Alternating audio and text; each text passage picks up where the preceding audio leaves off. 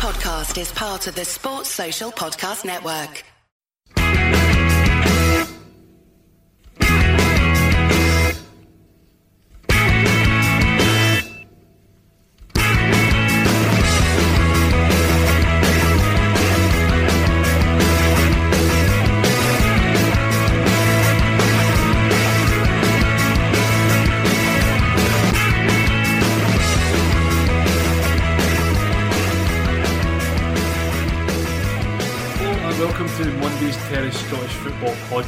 Podcast, that's trying to create a, a realistic, down to earth show that's completely off the wall and swarming with magic robots. I'm Graham Thillis and I'm here to provide a modicum of calm between two men scared stiff by the ongoing juggernaut of Motherwell FC. First, we have a dresser snappier than a terrapin and a bear trap. Hello, Craig Kills. Hello, I've got a really tickly cough. I don't know. as soon as I hit record, I just felt this itch in my throat, and I had to wait for you to introduce me to, to, to get it out. And Also, I reject. I've been accepting that title for a while now, and I, I, I'm not the snappiest dresser on the Terrace podcast. second on my list, but by no means second in our hearts. Hello, Tom Watt. Hi. I don't have anything better to say. Uh, before we get started with the weekend's action, how about we have a quick look at what's hot and what's not? Does somebody want to start? It's very negative. There's a, a great negativity around. Does somebody want to start us with a hottie, or will I start us with a hottie? Well, my hot's a little bit negative. Do you want me to go, Yeah, go for it. Go for it. Cool, hot. Uh, suggesting a player should be called up to the Scotland squad after 10 good minutes against St Johnstone. That's Yep. that's quite hot at the moment. Yep. Yep. Uh, Lyndon Dykes seems to be the most recent one. Uh, His was against Celtic, I suppose, and not against St Johnstone. But everybody's clamouring for Lyndon Dykes to be in the Scotland squad now after uh, after a good performance. Now he's had a, he's had a good season so far, and like I pointed out last time I was on the pod, I think they would have beaten Aberdeen if he was playing. If he and Lithgow had been playing, I think Livingston would have won that game. Um, but still, are are we not stretching it a bit far to say that? I mean, Lyndon Dykes isn't going to solve Scotland's We, we striking called up. We problems. called up Lawrence Shankland, so that's yeah, fine. Our quota is full. Yep. Uh, my one of my hotties is uh, weird crowd shots. Uh, we had Stephen Ferguson and Stuart Kettlewell admiring what appeared to be a wonderful wooden schooner. Was this during the game? I've no idea. I, I, have no context for it whatsoever. But just the two of them admiring a boat, like an actual wooden sails rigging boat. Uh, and Pikachu was at Inverness versus United. Um, yeah. Have a look at the SPFL Instagram page. You will find Pikachu at Inverness versus United. So I would thoroughly encourage more of this. It's like you get it at Christmas from time to time where people all dress up and you pan around the crowd and it's normal, normal, final normal. away day- final yeah, away day it's just like normal, normal, like totally normal day. And then there's a giant Superman or something. It's just more of that. I'm absolutely fine with. There was a similar shot re- for the recently. Was it Celtic Park for the recently where someone was just toasting with a bottle of Buckfast? I, the camera panned across and just kind of casually Yeah. like, blink and you'll miss it. in addition, you had the guy at Dundee United carrying a cool box as well, which led to a great thread from Craig, from Craig Anderson where a guy was saying that there's a guy that turns up at East End Park with like a, a full multi pack of Capri Sun because he refused to pay like two pound for it. I remember seeing somebody not getting getting told at the turnstile at Tynecastle years ago that they weren't allowed to take their chippy in because it was a container. How is this guy getting in with a whole cooler? I was on. This is a highlight to, to my old life, really. Um, but I was in Edinburgh and I went to Lupe Pinto's beforehand and bought like some hot sauce, some pinto beans, and various other things. And then went to the football and the boys like, "Can I see in your bag?" And I was like, "Ah, I see a problem that's going to arise here." And he's looking at the bottles and the cans and he's like, "I don't think I can let you in." And I was like, "Right, how about if someone throws a bottle of hot sauce?" You just come and lift me. And like, Take, take a picture of me right now. well, yeah, I was like, if somebody throws a bottle of hot sauce at Juanma, then you can come and lift me, even if it's not me, right? I'll write my name on yeah, this. this is fine. If I throw a bottle of hot sauce or some beans at Juanma, you can come and lift me. That seems like a reasonable. Like, and he sort of looked at me and was like, "I suppose. I mean, that does. I mean, that's fair enough. That's absolutely fine."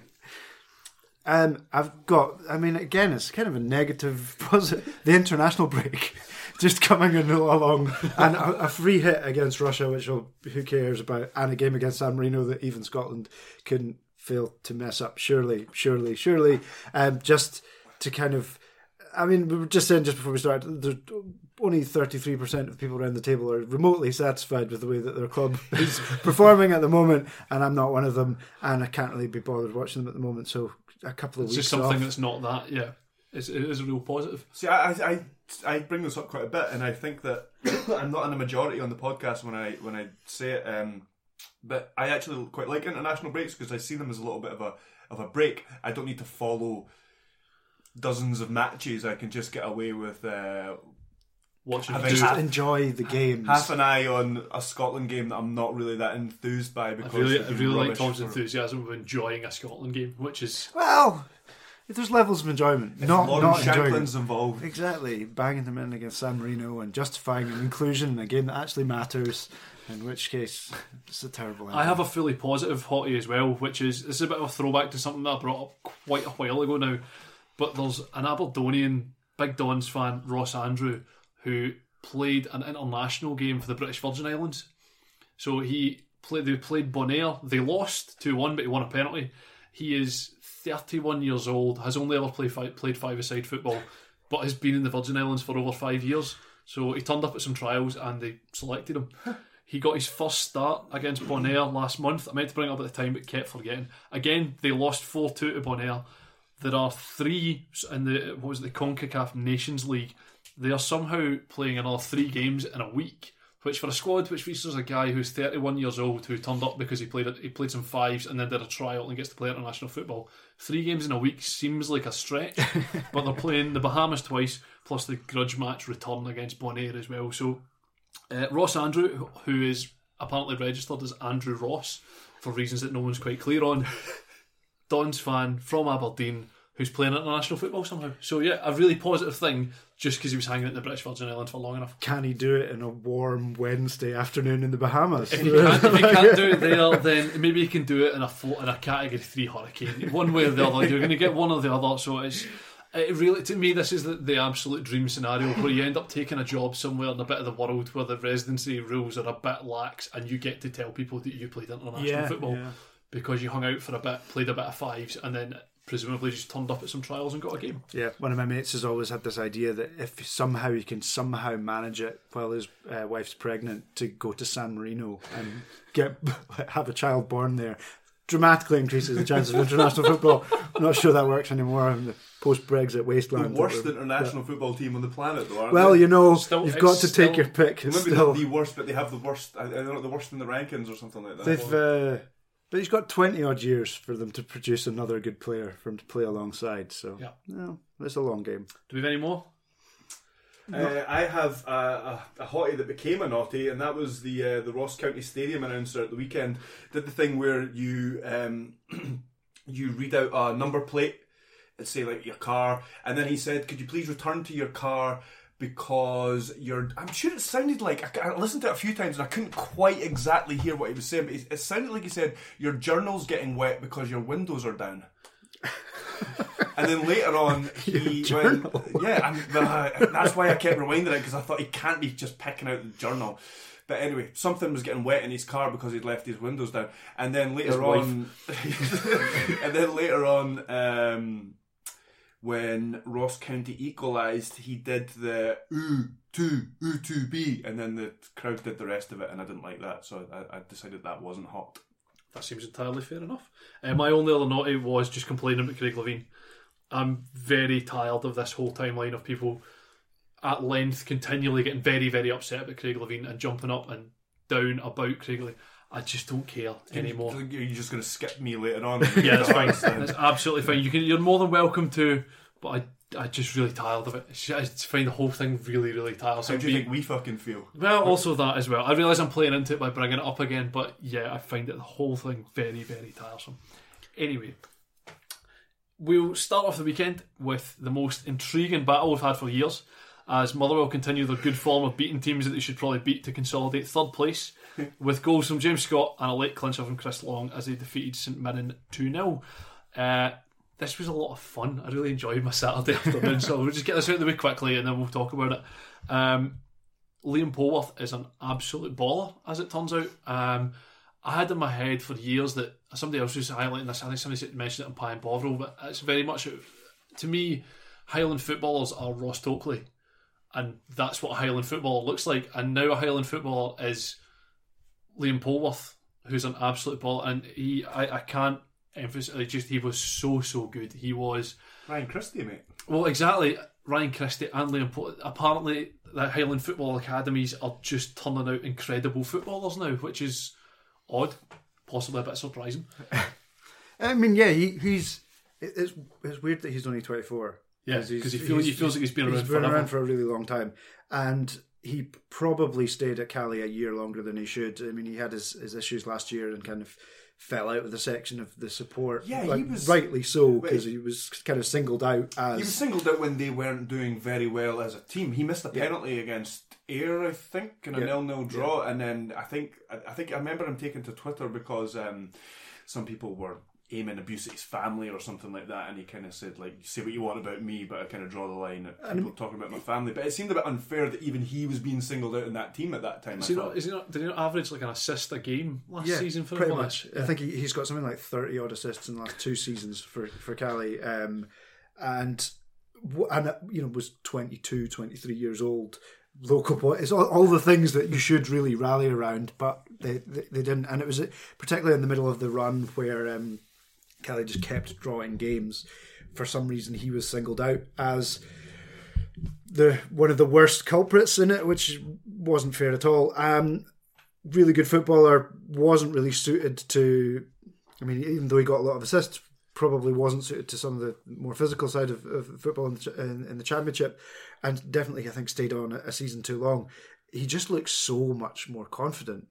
Like he's taking touches, he's playing passes, he's getting on the end of things. Um, And he's just he's just slipped in there seamlessly as well. I mean, Motherwell last season, obviously David Turnbull burst on the scene, and he's been the guy who's come in. Now I know that when Turnbull's back, uh, they're all there kind of providing competition for each other. But at the moment, he's coming to be the guy to like fill the gap for while uh, Turnbull's injured, and. He's done so well at it because obviously uh, Turnbull was one of the, the standout performers for uh, for quite a lot of last season, and to, and to come in and just fit in so seamlessly, hit the ground running, and not take any time to kind of get up to speed, it's been it's quite impressive. What was what was most impressive on, on Saturday, aside from the fact that he was not just doing the things that you imagine he would do in terms of playing nice passes and keeping the ball moving, he was very, very good at getting his ball across, getting, getting his body across players. He was doing all the hard working things that you want out of a midfielder as well, particularly when you take a trio of Liam's down to two, and because Liam Donnelly was out. So uh, he was absolutely terrific in there, but he was the best example of the team on Saturday, and it broadly from back to front, we were just so patient on the ball. There was no. St Mirren came and set up and were, as you imagine, St Mirren have been over the past few games, very defensively resolute, and it looked like it was going to be a frustrating afternoon. But Motherwell were just so patient throughout the game. There was no attempt to force passes. There was no attempt to try things that were too complicated. It was just a case of Polworth taking the ball in midfield, just moving it, players moving left, right. And the, the first goal was the best example of that. The ball came all went from left to right Scott, who came across the front of the goal, gave it to Polworth, and then by that point, eventually found half a yard of space to, to swing a shot in, which again was just a, a terrific finish there as well. Um, speaking of sort of homegrown local players doing very well as well, Barry Maguire again dropped into that central midfield and looked like he'd played 100 games for us. I thought it was a centre half as well. He is he, he played centre half for Queen of the South last year. He is nominally meant to be a centre half, but having watched him, it's a complete waste to play him there. Um, certainly at this point in his career, he has more than enough legs to, to survive as a midfielder. He's closer to uh, maybe closer to Allan Campbell than he is to David Turnbull, but that's the role that he's asked to play there. The sheer number of times he put St Mirren players on their arse by taking the ball past them and just drifting away. It wasn't he wasn't running around the pitch; he was gliding around the pitch, and he just had that ability of just seeing a St Mirren player coming and taking that half step left or right or wherever it is it's coming from, and just gliding right past him. It was remarkably assured from him. He maybe gave the ball away a couple of times, but aside from that, for a guy that's kind of making his, his real sort of first team debut, uh, he's played a few games before, but not quite for the in quite the same sort of scenario. I, I, thought he was absolutely, terrific throughout. Um, from a St point of view, uh, Hladky, for me, is probably up there with the best goalkeepers in the league. Comfortably, he is so good. The way in which he makes absolutely everything look dead easy is testament to himself. His positioning is absolutely fantastic. Maybe caught out a little bit by Long's goal at the very end, but ultimately give a shit by that point. But he was very, very good again.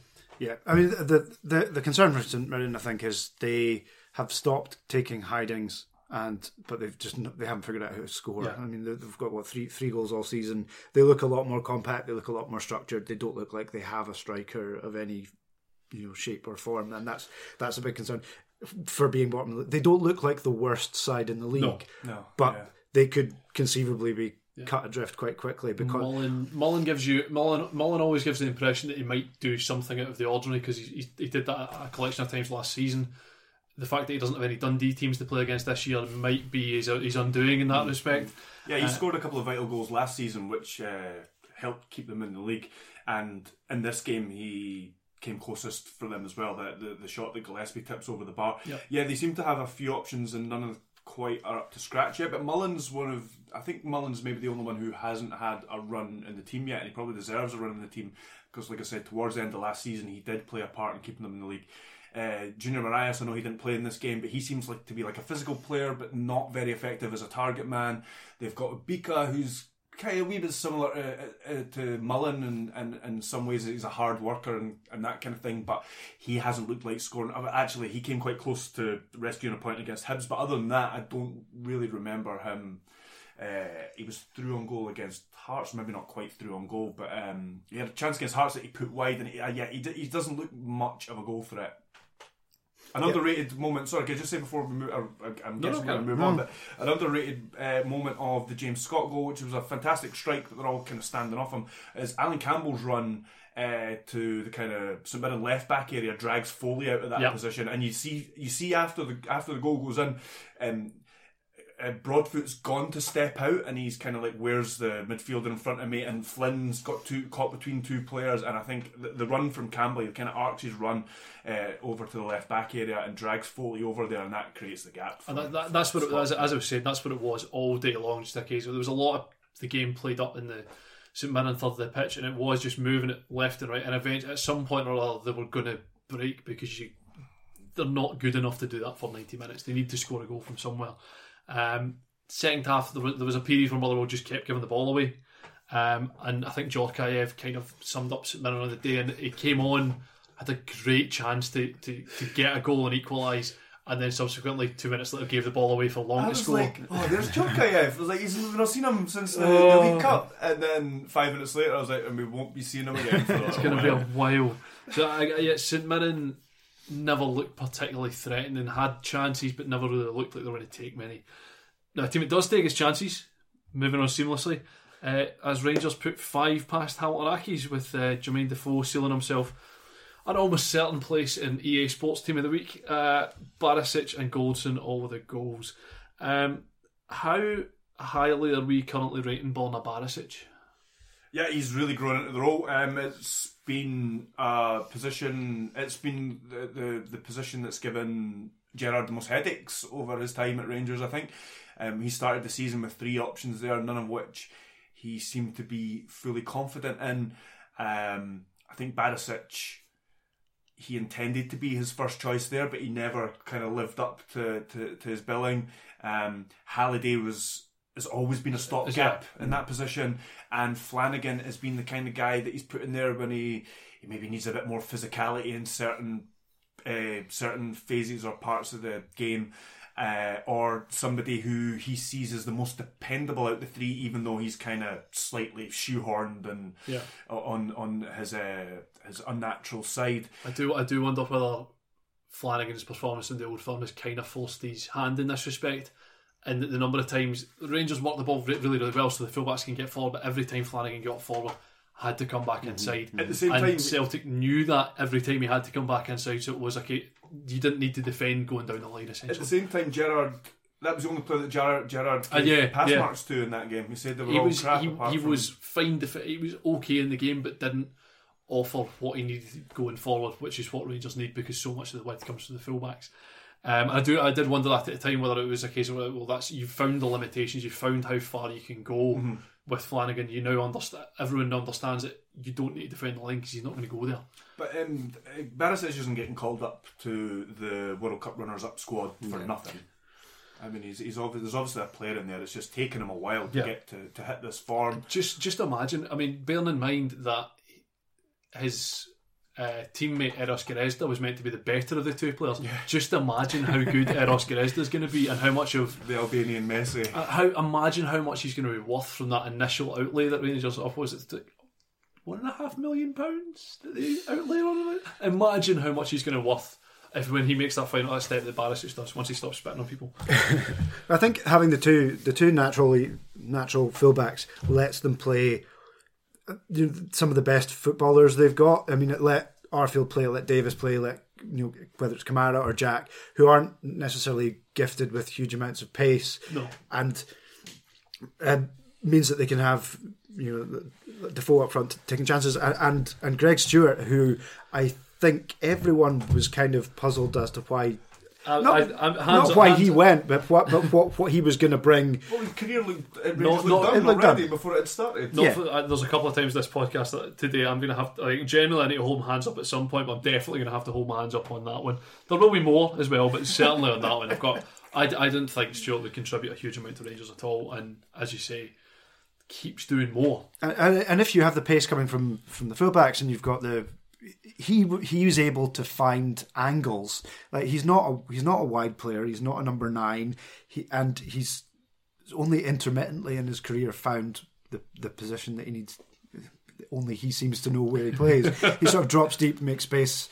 Uh, uh, but he, he, in games like this, he's got an awful lot more freedom to kind of do what he wants and see where where he fits in, which is much more than And that's that's exactly the signings that Rangers, in the end, kind of should be making in terms of you don't expect Greg Stewart to play in an Old Firm game and do the same thing because he's playing against much better players. You don't necessarily expect him to do it in Europe either because again you're playing it. But on a Sunday afternoon when you've got Hamilton Accies at Ibrox and you need to rotate the squad when you need to give other players a rest, yeah, play And Greg Stewart. Also, uh, Gerrard is is forward players um, in quite a few matches have been playing a bit more narrow this time, uh, this season. Sorry, and Stewart's kind of managed to fit into that. So rather than playing um, as a winger coming inside, he is kind of like tucking into like a kind of a more of a kind of ten role, and that's and you, saw, and you saw that um, you saw him do that to devastating effect last week against Aberdeen, and uh, putting Defoe through for the opening goal in this one. And on Defoe, I, I don't want to go into the whole Morelos Edward debate again, but Rangers have two very hungry on form forwards that they can comfortably rotate that and keep not cu- that keep cuddling each other as well. It's Yeah, the cutest thing in the world. and there's no um, you're you're comfortable with either of those starting uh, just about any of the games they play at the moment. I know that uh, Morelos tends to play the European matches, but in, in the domestic matches, um, Rangers can afford to play whichever one Gerrard thinks is, is going to uh, be best for them that day. Celtic don't have that backup at the moment. They've got a they've got a an excellent forward, um, but they, they they barely have anything in reserve. But these are exactly on those those lines again as well. It's exactly the sort of games where you can drop Edmondson into the team, you can drop Greg Short into the team, you can bring back Jamie Murphy into the team. Guys who may or may not have a, a huge role to play for the rest of the season, but they're the games where it means that you can give somebody else a day off and say. I mean, this is even more relevant when we come on to the Celtic game after this as well.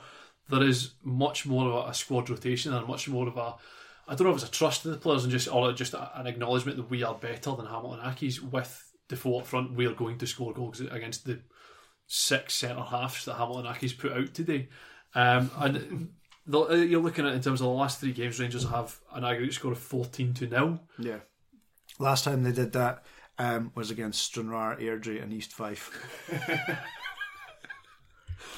Excellent. Bit more stern competition this Excellent, very good. And again, every every every statistic of this game is just so heavily weighted toward, towards Rangers in that respect.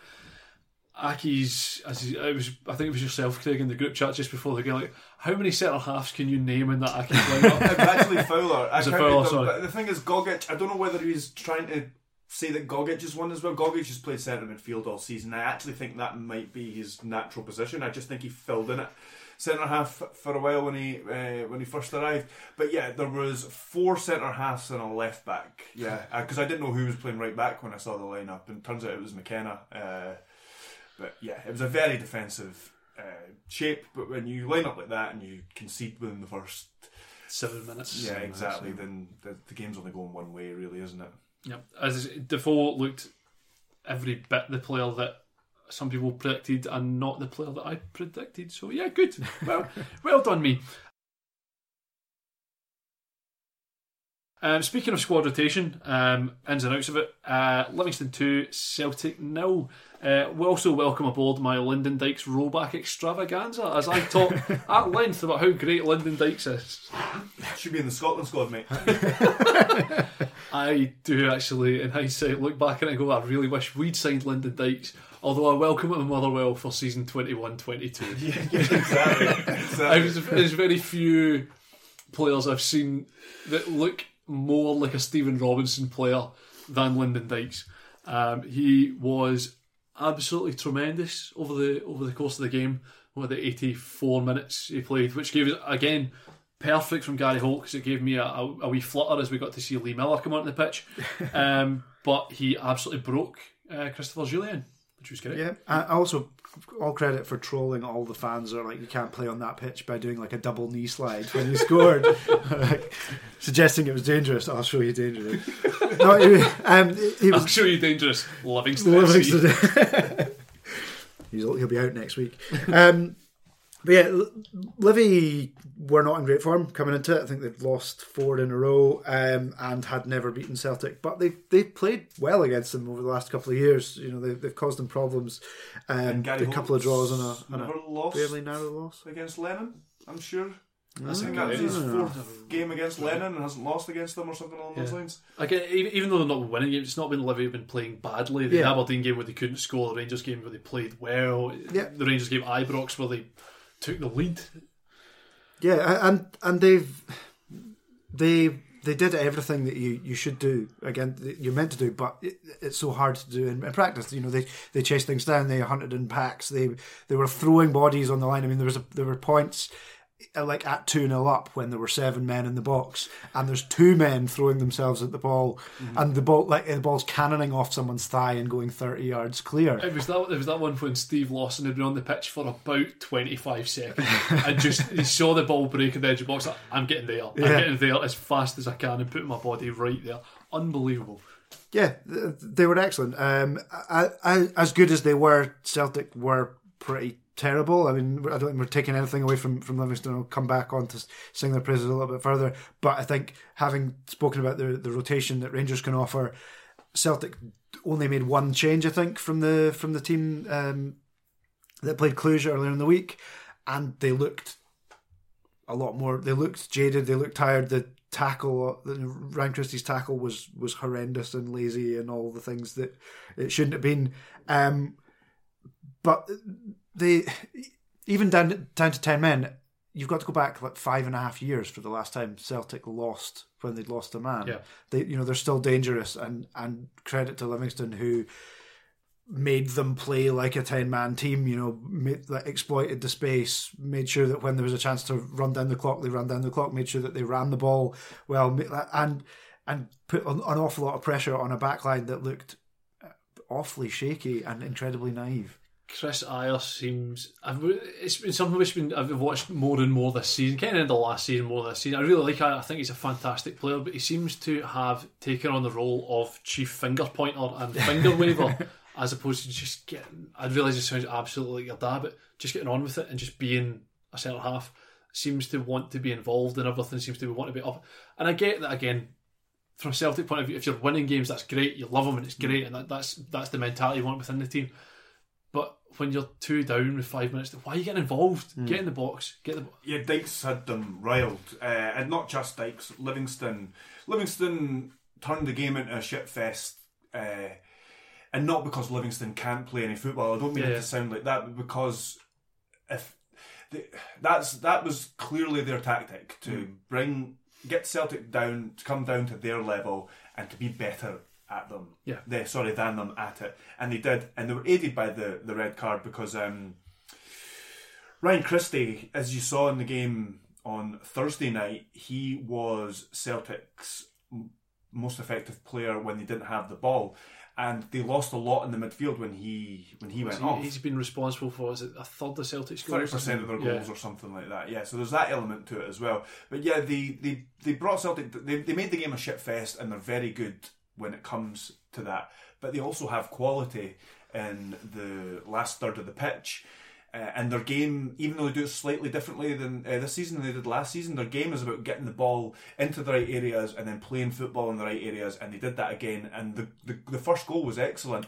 Um, Robbie Crawford shouldn't be left in that amount of space. It goes that that pass goes straight into my top five most shaggable passes of the year. That was brilliant. And Scott Robinson's not um, that much of a goal threat, really. He's a. But he almost gets a chance to stop and go. That's it. He- he- Yeah. he- It's when, funny. he, when he Okay, made run, cool, I- cool. I instinctively because he was in so much space, just assumed he was off. Yeah. Because how can he possibly be in that much space? But again, that's like you say, it's, it's shit in it. But again, it's being brave with it as well. It's dead easy. It's like, so, like as St Mirren in the Motherwell game tried to stop Motherwell playing and sat back. The opposite of that is pushing teams back in as well on the other side as well, and having that many players that high up the park so that Robinson can make that run and Bauer can't go because he's got somebody wide left. Ajer and Jullien can't go. Bolingoli's got somebody else. Nobody can nobody can track the run because everyone has someone to cover, and that's that's the bravery of it as well in terms of Livingston just getting that many bodies that far They, forward. they did that really, really well, and I think, and they varied it as well. I think the the difference between like the you know the forward players were dropping into midfield, and the Celtic defence were try, had tried to play quite a high line, especially w- uh, when when Christie got sent off. But then were were being pushed back, and they weren't quite sure where they were meant to sit because like you know the, the first goal there's a massive hole uh, in the midfield and and um, there's a, a huge amount of time for, for Crawford to pick his pass. But even the second goal, that when they decide, they're they're pretty much, you know, they're, they're three yards off the halfway line, and they're like, "Are we going to hold this?" At? And incredibly naive, but but when you don't know where you're being pulled because because Livingston are moving forward in numbers, and you know they're they can't play the same high line because of their, their man down in midfield. It meant there was this massive, great big gap, so you could send a ball in over the top, and there's 40 yards to put Yeah. that that ball into. Um, and that was testament to the way Livy played because they just didn't, Celtic just did not know where their line they, was. they were absolutely like Jullien is Jullien is the best example of how much Livingston broke Celtic. yeah. because he had, he was gone. He he had absolutely lost it come the end of the game. I mean, Livingston But- were being that's- absolute and- shits, by the way. I mean, Oh, yeah. Like, um, that's who what was they it? do. Who was it that kind of gave him a little bit of a choke when he was on the ground? And A Lamie, but again, he, They he were went- doing stuff that wasn't like. Th th there was nothing. I mean, Jacobs is borderline. I mean, you, couldn't have argued if he'd been red carded. But other than that, they weren't doing anything that would have got them sent off. They were just kind of being sneaky and snidey. And, Again, that was again because Jullien because Jullien had lost it and was throwing himself at people. Lamie just said, "I'm not having that. Yeah. not having that." So again, grabbed him by the shirt, gave him a little shake, and then after that, just completely. And even. Lennon um, spoke about Jullien's mentality after the game, like saying he didn't use the word lost it, but I think he said immature or something like that, rather than pointing the finger. He spent seven at million the- pounds on him. Yeah. rather than pointing the finger at the people winding him up, he was he was pointing the finger at him for getting wound up. But I imagine there's an awful lot of people who, at one point or other over the last 10 years, have had a Scott Brown and El Hadj Diouf avatar who are raging at the actions of cynical Livingston taking the piss out of them. You know? Again, my, my, my, the thing that I understand, Livingston, as you say, are absolutely terrific.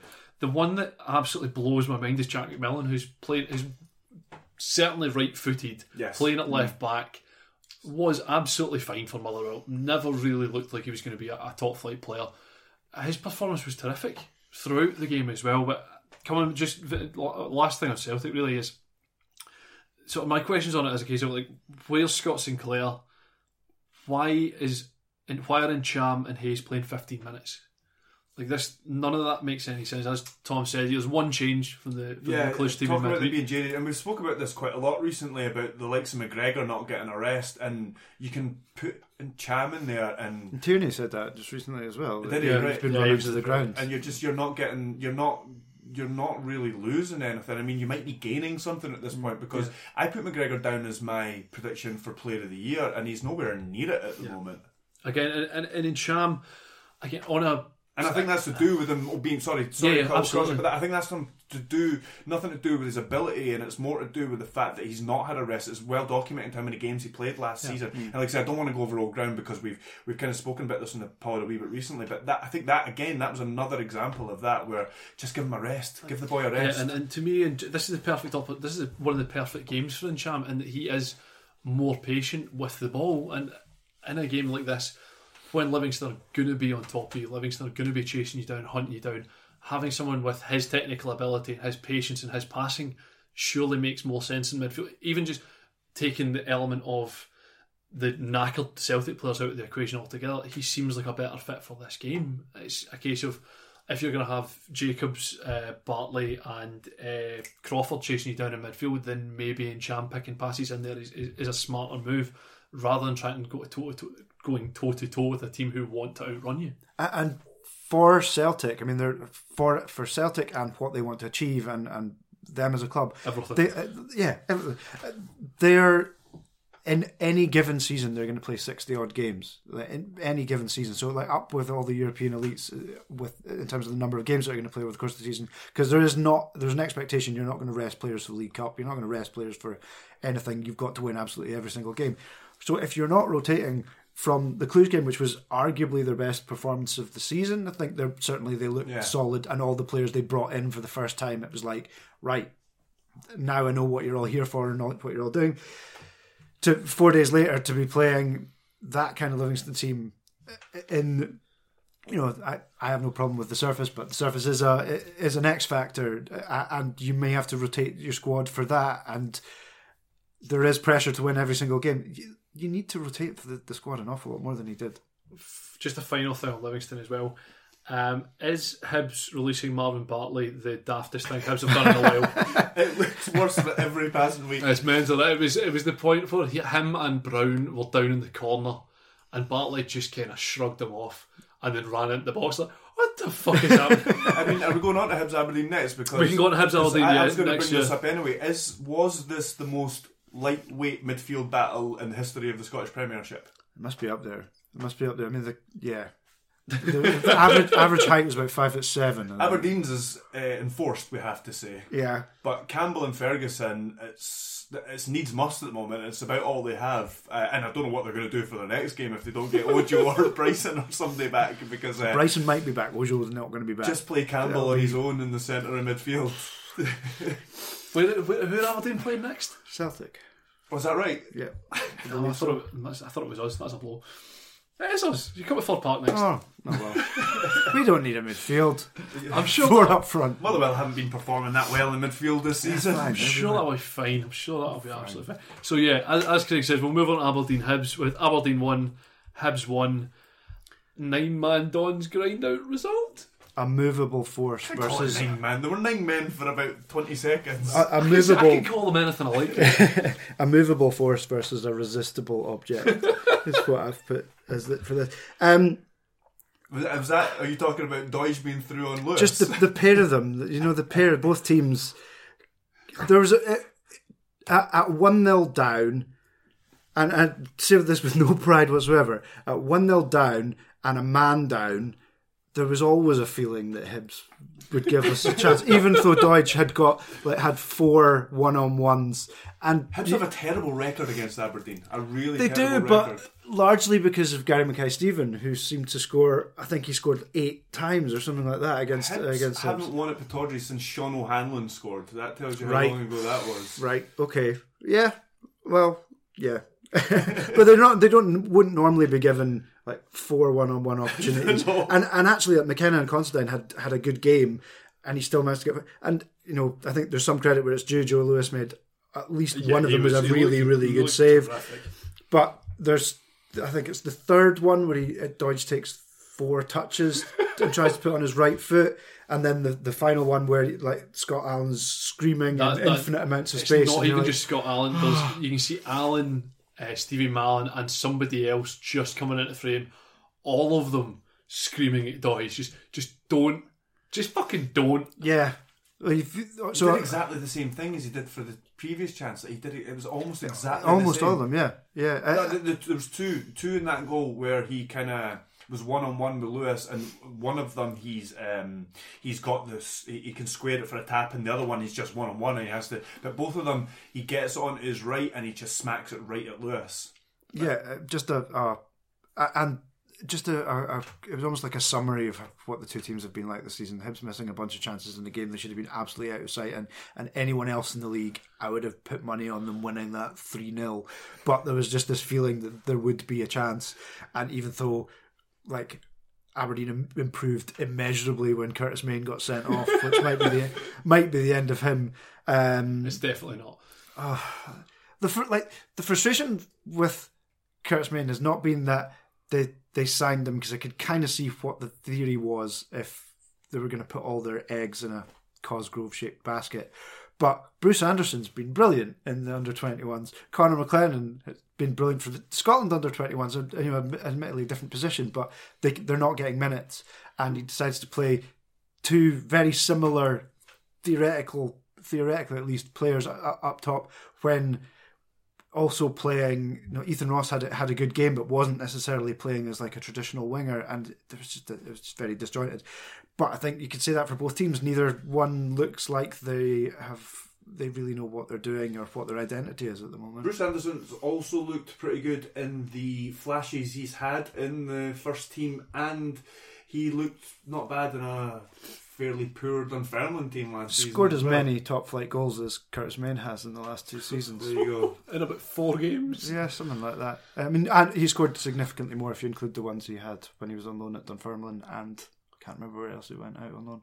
But yeah, like, and he's now 21 and looks like he might be a bit better partner all round. But both teams, I just think there's a there's a lack of identity there.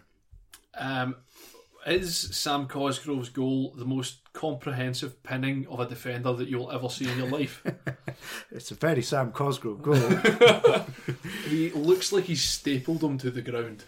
yeah, yeah. There's a there's veering off Scottish football for a bit. Remember, Um, Adi Akinfenwa Uh-huh. plays for Wycombe. Yeah, he's yeah. like the strongest player Beast in the world. mode, yeah, yeah. beast He's mode. still playing. He's still playing for Wycombe, uh, who are like second or third in League One and have had a great start to the season.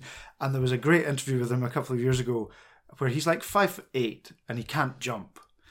And they're saying, "How how do you win the ball off the?" And he grabbed the guy who was interviewing him by, by the bottom of the shirt and was like, "Get off the ground." and the guy's like trying to move, and it was like one of those magic tricks, like Vegas magic tricks, where it was like, "You will not, you'll be able to lift the box now. You can't lift the box," and he just pinned it, and that was pretty much it. Why, yeah, why get the just lose, use him as a jumping off point. This is pretty much what he does. And also, Sam Cosgrove now has one less goal for Aberdeen than Charlie Nicholas in 42 fewer games. Wow. Does he celebrate properly though? Well, not as Charlie did. No, That's Charlie did. Um, does is there any argument against either red card in this game? Nah, not really. Uh, Main one's a wee bit harsh, but I mean, I don't know. I mean, It looks at full speed. It looks worse than the actual impact was. I think. Start sending off though, innit? Probably. I mean, I'm not going to argue it. Uh, I, mean, I know Tom's not going to argue because he just wants I'd Curtis. be a He bit just wants rid of annoyed. I'm, not, I'm quite happy with this. this. If it was my team, I'd be a little bit annoyed, but I can't. Like, it's not one that I would like vehemently defend. I thought the second one definitely was.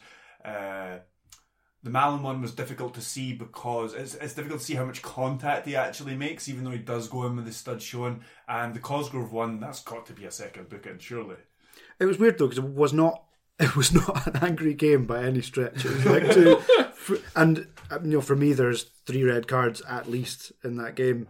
But you know, 22 absolute paps on the field and somehow like three, it, yeah. three, three potential red cards. Uh, from one draw to another draw, uh, we'll head for the Highlands as Ross County defeated or drew with St Johnstone two each, uh, and St Johnstone's wait for a league win goes on. they've now scored three of their last ten penalties. That's not a great. It was, not however, great Stevie record. May's first goal from open play since August 2018. What a goal Yeah. it was! Yeah, Another excellent pass. Another uh, very good through ball this weekend. Dan- Danny Swanson. Yeah. Um, who didn't do a ton in this match, but um, yeah, provided an excellent assist for me, and it was a very good run from me as well. Fontaine sleeping and ball watching, and probably shouldn't get beaten there, but um, I don't want to take anything away from the goal, especially when his confidence is already quite low, and he gets a penalty and the chance to break his duct at St Johnstone, and he fluffs it, and it's a very poor penalty. We were talking about Osman Sow's one on the Yeah. podcast recently. This one was just as poor. Um, It was like all things conspired to it. It was like Stevie May is going to take the penalty for a team that at that point have scored three from nine, and and Laidlaw saved one last week as well, and it's been pretty decent. And it was like, mm, alarm bells ringing. he didn't score from open play against Aberdeen, but uh, sorry for Aberdeen, but he would score his penalties Yeah. for Aberdeen. And what what was I mean the his his goal? We're slightly jumping ahead of the chronology of the game, but um, um, his, the thing he he seemed to lack was instinct. He was overthinking everything, and he was he was playing a pass when he should shoot, and he was just putting his foot through it when he should uh, have a, a bit more of a calm head. Everything that he, he just did the opposite of what he actually did, would have ended up with you know a number of more goals, and and it looked like an instinctive finish. It looked like he, he knew exactly where the ball was going to be, and you know. All, all power to him. He looked a bit more confident. Why did he have a plastic hand? Don't know. He's like replaced from the shoulder down. It's just like He yeah. must have got a new tattoo on his hand or some something, eh? sort of- and that was some sort of glove to protect it. It does Cover-up look a bit like his father's Darth Vader. Which is entirely possible. I, I don't really know an awful lot about Perth, but that seems the sort of place that Darth Vader would hang out. Um, uh, speaking of finishes, is was Joe Chalmers' finish the most casual finish of all time? I put down that it was polite. you know, like sometimes they're like, I'm going to put my foot through this Yeah. ball and it's going to die. Yeah. And it was just like, ooh, No, I'm just going to place it right there where absolutely no one can get it. A lovely, kiss. a lovely, lovely finish from from Super Joe. Um, I was also quite disappointed to see Danny Swanson, and Ricky Foster just playing football. Although Foster was getting it tight from the and his wife was And his getting, wife, getting it tight from the uh, the St Johnstone fans. Um, St Johnstone actually started this game fairly well uh, on the front foot. County weren't very good in this game overall. I think they were I wouldn't say lucky to get a point, but I think they'd be happy with a point given the way uh, the game went. But St Johnstone, like I say, they kind of started the brighter team, and then the first time County attacked, pretty much they scored, and you saw the defensive frailties there. Now, um, Tommy Wright got a lot of praise for lowering the age of the squad last season, which was it was needed. There was a lot of experienced campaigners that needed moved on, that kind of thing. Similar kind of thing to, that Motherwell did Yeah. uh, not that long ago. Um, but it seems like he's gone a bit too far in defence. Um, Jason Kerr seems to be going backwards. He doesn't have uh, uh, an experienced head alongside him. He's now the experienced head in a defence, whether it's Gordon he's playing alongside or uh, Duffy in this game. Um, Ralston just looks terrible. He just doesn't look good at all. I saw someone on Twitter a couple of months ago make the claim that Ralston would be at the same level that Stephen O'Donnell is at the moment if he would like played the same amount of games as I do. And it's like no, no, he's just I not don't- I don't very think- good football Like I said last week, I don't think Ralston's bothered. I think was a few times in the, the Motherwell game he looked like he was just shrug. Like I'm not, I don't want to be here. Yeah, he I didn't look good in this Might, game. it might be unkind on him, but there's a few times yeah, that was my, my certainly my impression of him. uh, yeah, like I say, Kerr and the distribution from the the, the defence has been pretty poor. Uh, Tanser is pretty decent at driving forward every now and again, but other than that, um, I mean, Kerr was the biggest culprit for giving the ball away and things like that. But there is hope for St Johnstone because they do have an attacking threat, and especially if this is the start of something for me. And I'm not talking necessarily about 20 goals, but even if you can get close to double figures or something along those lines, they've got others that can share the burden with them. Drey Wright coming back, Kennedy who scored. I mean, I know it's it's one of those goals. I mean, it's it's from far out. It's a decent strike. And it's the bounce that kind of beats the goalkeeper. The goalkeeper's probably got to do better, but still, he's going to score goals. Uh, there's other attacking talent in that team. It's just, yeah, the defence. And they brought in this Vihmann in as well, Hmm. and Wright just doesn't seem to fancy him at all. He had, but was, it, see, was he- it Celtic Park where he had an absolute nightmare, he- and he's just not been seen since. Wright had spoken when he signed him that he'd seen him playing in the against Northern Ireland. Was it for Estonia? I think it was. He's Estonian, definitely. Yeah, yeah, he but was, I'm he, sure. thought- he, would seen him playing internationally and really fancied him. And I'd never seen anything for him. Just in terms of experience and things like that, uh, as you say, St Johnstone probably kind of on top in the game, but looking at like Gardyne, uh, Brian Graham. Uh, Ricky Foster, even it's just a little bit Fontaine, just that little bit more sort of experience level of character within Ross County, and you saw Draper come into come Yeah. on with sort of twenty minutes to go as well, which I think could be. I think we've said this a few times. I think could be huge for Ross County as well because it means that they can. Have a, they don't really have a, a natural holding midfielder in there. They've put, they've tried Grivosti there. Yeah, Grivosti played centre half quite a bit last season, and Yeah. I, I don't know whether he is a centre half or whether he's just filling in with injury, Yeah. or whether he's actually a defensive midfielder, or whether he's filling in there. I'm not sure what his actual natural Yeah. position is, but you're right. Having they, Draper they, they tried a few bodies in there, so having Draper plus any like to be honest, I do like all, pretty much all of Ross County's midfielders. Hmm. I They just need somebody else in I there I wasn't alongside them. convinced in this game of Spittal and Chalmers together. They've scored the two goals. Yeah. Uh, that sounds a bit, weird to say, but um, I thought a couple of weeks ago against Motherwell, Henderson and Paton, Paton, both looked, Paton's looked really good. they both looked tidy and decent defensively, but without much drive or penetration. And I think you get more of that from Spittal and Chalmers. So I don't know, maybe one from one. One see, that that seems other. like the logical Yeah. thing, but every time I look at Ross It's not that easy. it's Football management's no, not that easy. no. Every time I look at it, it's like, well, it's Spittal or Chalmers or what? And, or it's, it's, it's Chalmers and Vigurs, or it's Henderson and Paton. Like, what? Surely this is a mix and match scenario. Like, what's what's going on here? And what what a goal from Spittal, by the way, to rescue the point. Him and he's got that in him. That's not a one off. He's done that a few times in his career. Just one one other thing, St Johnstone. Um, I had a look at uh, Alistair McCann, who looks like a very nice player. He He was very good again. Yeah. Yeah, I I know it sounds da- a very easy thing to say, but he looks like a footballer. He's one of the, every time he takes the ball and moves in the ball, he looks a very natural process for him as well. He looked really good, and he cemented Billy Mackay as well, which is very I was good. say probably there was, he probably fouled Sunday in the build up to Billy uh, Mackay absolutely uh, cemented him in the build up to St Johnstone's goal, uh, and that leaves us with uh, Hearts nil, Kilmarnock one. And that's just to stay quiet here. No, no, you carry on. I just want to apologise for Killie fans for putting you last. It's not your fault. It's Hearts' fault. Um, That's fair. And Hearts, Totally fair. Hearts are properly tested. So I've realised logic that if you have good kits, you're good at football. And Hearts are really, really testing that. Really, really testing that logic of if you have a good kit. All three of Hearts kits are beautiful. They are rubbish. Killie, Hearts are Hearts are everything that Killie, Hearts. Or sorry, Killie are everything that Hearts are not at the moment. We were watching a, a chunk of the game beforehand and watching the highlights and things like that. The, the Killie back line are so comfortable in the ball, so confident in the ball. Uh, Del Fabro, Fabro's spraying long diagonals. Del, Fa- Del Fabro's spraying like sixty yard diags to st- to his fullback Stephen O'Donnell appearing in the right wing. Everything watching watching uh, watching that game, Del Fabro and Findlay do not waste a ball. Whether it's a short pass into midfield and then Fair taking it back, to the three heart centre backs, but they just pass it along, along the fucking defensive line. It's like that. Def- like, there's a, that uh, sort of what's it like a, a midfield drill where you tie your midfielders together. It's essentially what the Hearts backline are doing. But the the, the Killie defenders, Hämäläinen and uh, O'Donnell are getting right up the wings to in order to provide that width. With one of Killie's 400 holding midfielders dropping in to cover that space as well and giving them protection. But all at all times, Findlay's moving the ball, Del Fabro's moving the ball, they're moving it directly to people.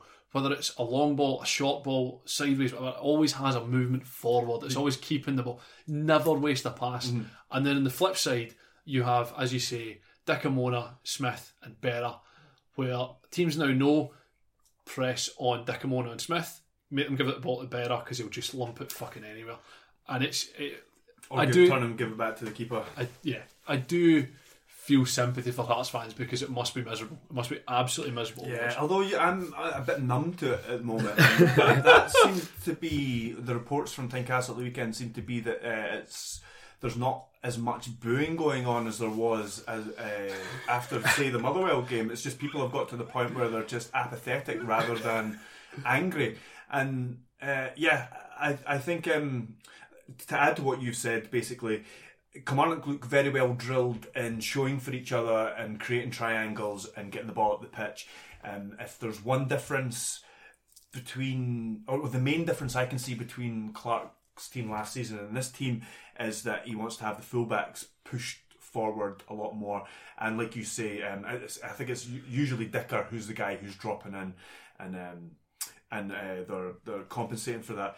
Hearts played a back three against Hibs and looked better after switching to a back four and went on to win the game. And then last week we went back to a back three and we played two fullbacks in that back three and we played wingers at wing back and we drew nil nil with St Mirren who can't score a goal. and then and who are one of the few teams that are below us, and then we persist with this back three against Kilmarnock, against a lone striker. We know that Kilmarnock are going to play a lone striker. They've, they've done it. They've only got one fit They've striker only got the one, and they've done it, they've done it all season so far. Um, and I don't think that's necessarily a bad thing in and of itself. But when you watch the game, the three of them just stay in a line, and none of them step out. I- mean, even when you play against a two striker system and you play a back three, you usually see one of the back three stepping into midfield with the ball, playing a one-two with a midfielder or something like that. There was none of that whatsoever. And then when you've got Whelan dropping back as well, it's just there was no wonder there was nobody to pass forward to because they were all behind the fucking ball when we had it. And again, in, in Scotland over the past few years, you've seen great examples of teams utilising a back three properly. Motherwell in the midst of the Thunderdome had Kipré who would step out, Yep. or Aldred could step out, Even or Hanlon's done it for Hibs in the past. Hanlon would do it for the Benedictus does it for Raith now, for fuck's sake. Or al- al- al- alternatively as well, you see Livy last year as well, who played with a back three, and they shifted it left and right in order to create overloads on either side of the pitch. And Hearts just have looked at all these things and gone, no, what we will do is do a back three which is completely static and in a line at all times. And Jake Mulraney is not a wing back because he's terrible defensively. He's barely even a winger. And we play him at wing back. And like I pointed out in the group chat as well the other day, this isn't the first time that he's been caught out not defending the back post. It's happened quite a number of times. I think this is just the first time it's ended in a goal. And even if you go all the way back to what I think was his debut against Raith and Methil in the League Cup, um, Raith do take the lead in that game, but there's a point earlier in the game where they should have taken the lead. I can't remember who it is, but somebody comes in the back post and is unmarked because Mulraney's just not defending it properly. So why we think Mulraney is going to um, uh, is good for that position, I have no idea. And the thing is, you've got a right back playing in central defence, so you've got a decent right back. I mean, Smith would walk into most of the teams in this division, play right and be comfortable at right back. Um, we've got Hickey, who's shown that he's pretty good at left back. Yet we're playing one of the, the, the left back over on the right, and we're playing the right back in the centre of defence. It's just it's absolutely mad. And then we've got a striker, two strikers on the bench. One, I agree, can't I sort of can't play every game, and he's played quite a lot of football recently with his age. Fair enough, but then Keena's um, on the bench, and instead you play two midfielders up front. And he says that he says Levein says that Keena's untried and untested at this level. Well, so was Machino, so was Hickey, and Hickey's been doing okay. I, I just it's just galling. It's galling. And I was talking about uh, being numb and apathetic, but I've just contradicted myself there. I think uh, uh, the difficulty from, from the you know obviously from the outside looking in is that Levein keeps saying that he knows how to fix it, and um, you know it's not just that, but but in knowing how to fix it, you'd have to sh- show that either the thing that worked the week before you're going to replicate that, or the thing that didn't work the week before you're going to fix that, and it seems to be a, a, a new tweak to things personnel the way that the people are being utilised, switching between you know switching around the defence every single time, which seems like desperation rather than a calculated plan, plan. for this. And it's getting slightly more, it, may be more apathetic on the um, on the terraces, but the last few weeks it's been you know this the the post match. To, uh, on at the weekend was we had the majority of the play and the best chances. The game against Motherwell, Motherwell didn't have to be that good to score. Against Celtic, I'm more frustrated than we've ever been because I thought we should have got something from the game and we restricted them. Against Aberdeen, we deserved all three points. These are all games that they lost, and they were lost in large part down to like naivety. Um, Best chances in the Kilmarnock game, by the way, he's talking about are uh, fell to defenders and the Yeah. defensive midfielder set pieces. So it's not like we're creating things from open play and missing gilt edge chances. You're talking about Dikamona and nosebleed territory at the back post. he should still score that. Smith- no, no, Like, I'm not, I'm not, no, I'm No, not, I'm not trying to defend them. They should score the goals definitely. And Whelan puts one over the bar in the first half that he should uh, put on target. But that's what I'm saying. Our best. He's talking about best chances, but it's not as if these are falling to attackers or anything. Anyway, we've kind of already gone over time. We should wrap it up soon, and we should apologise again to Kilmarnock fans and promise that give them some very brief please, love. Please do. Give them some very brief love. Um, all I, the time. I was going to say that if had had Alessio not had the European start, everyone would be thinking, actually, this guy's done exactly what he was brought in to do Yeah, yeah. because he has, as a tactician, as a sort of thinking man's manager, and all the things that he was billed as. You can start to see that coming through. Um, All now- that working on shape is paying off. Exactly. Um, I Miller looked great. Burke was a menace. Um, Chris Burke has now scored against 10 of the 12 current top flight. There, um, he's got 19 top flight goals in total against 15 different teams. So go. he only needs a goal, I think. I can't remember who the other two. The, there's two teams he needs to score against to have the full set. Excellent. Well, thank you very much, guys, for coming along. Uh, we are off to record the Patreon, which is a Knowing Terrace pod- podcast. Knowing you, so you've asked us some questions, and we will do our best to not tell lies and answer them honestly. You can subscribe to that at uh, patreon.com slash terrace podcast from as little as $2 a month. Uh, the guys will be back on, I think, Friday post Scotland game with a show. Uh, there's going to be more Patreon content this week as well. I think guys are recording on Thursday. The TV show inspired by this podcast will again be on BBC Scotland. I think God it's knows what time. 10 Might be 10:23 this some- 10 something. 10 something. 10 something. Check your TV guides or your radio times. Uh, that'll be available on Friday night or for the week after on the iPlayer as this week's episode will be as well. Thank you very much Craig. Thank you very much Tom. Thank you very much Graham.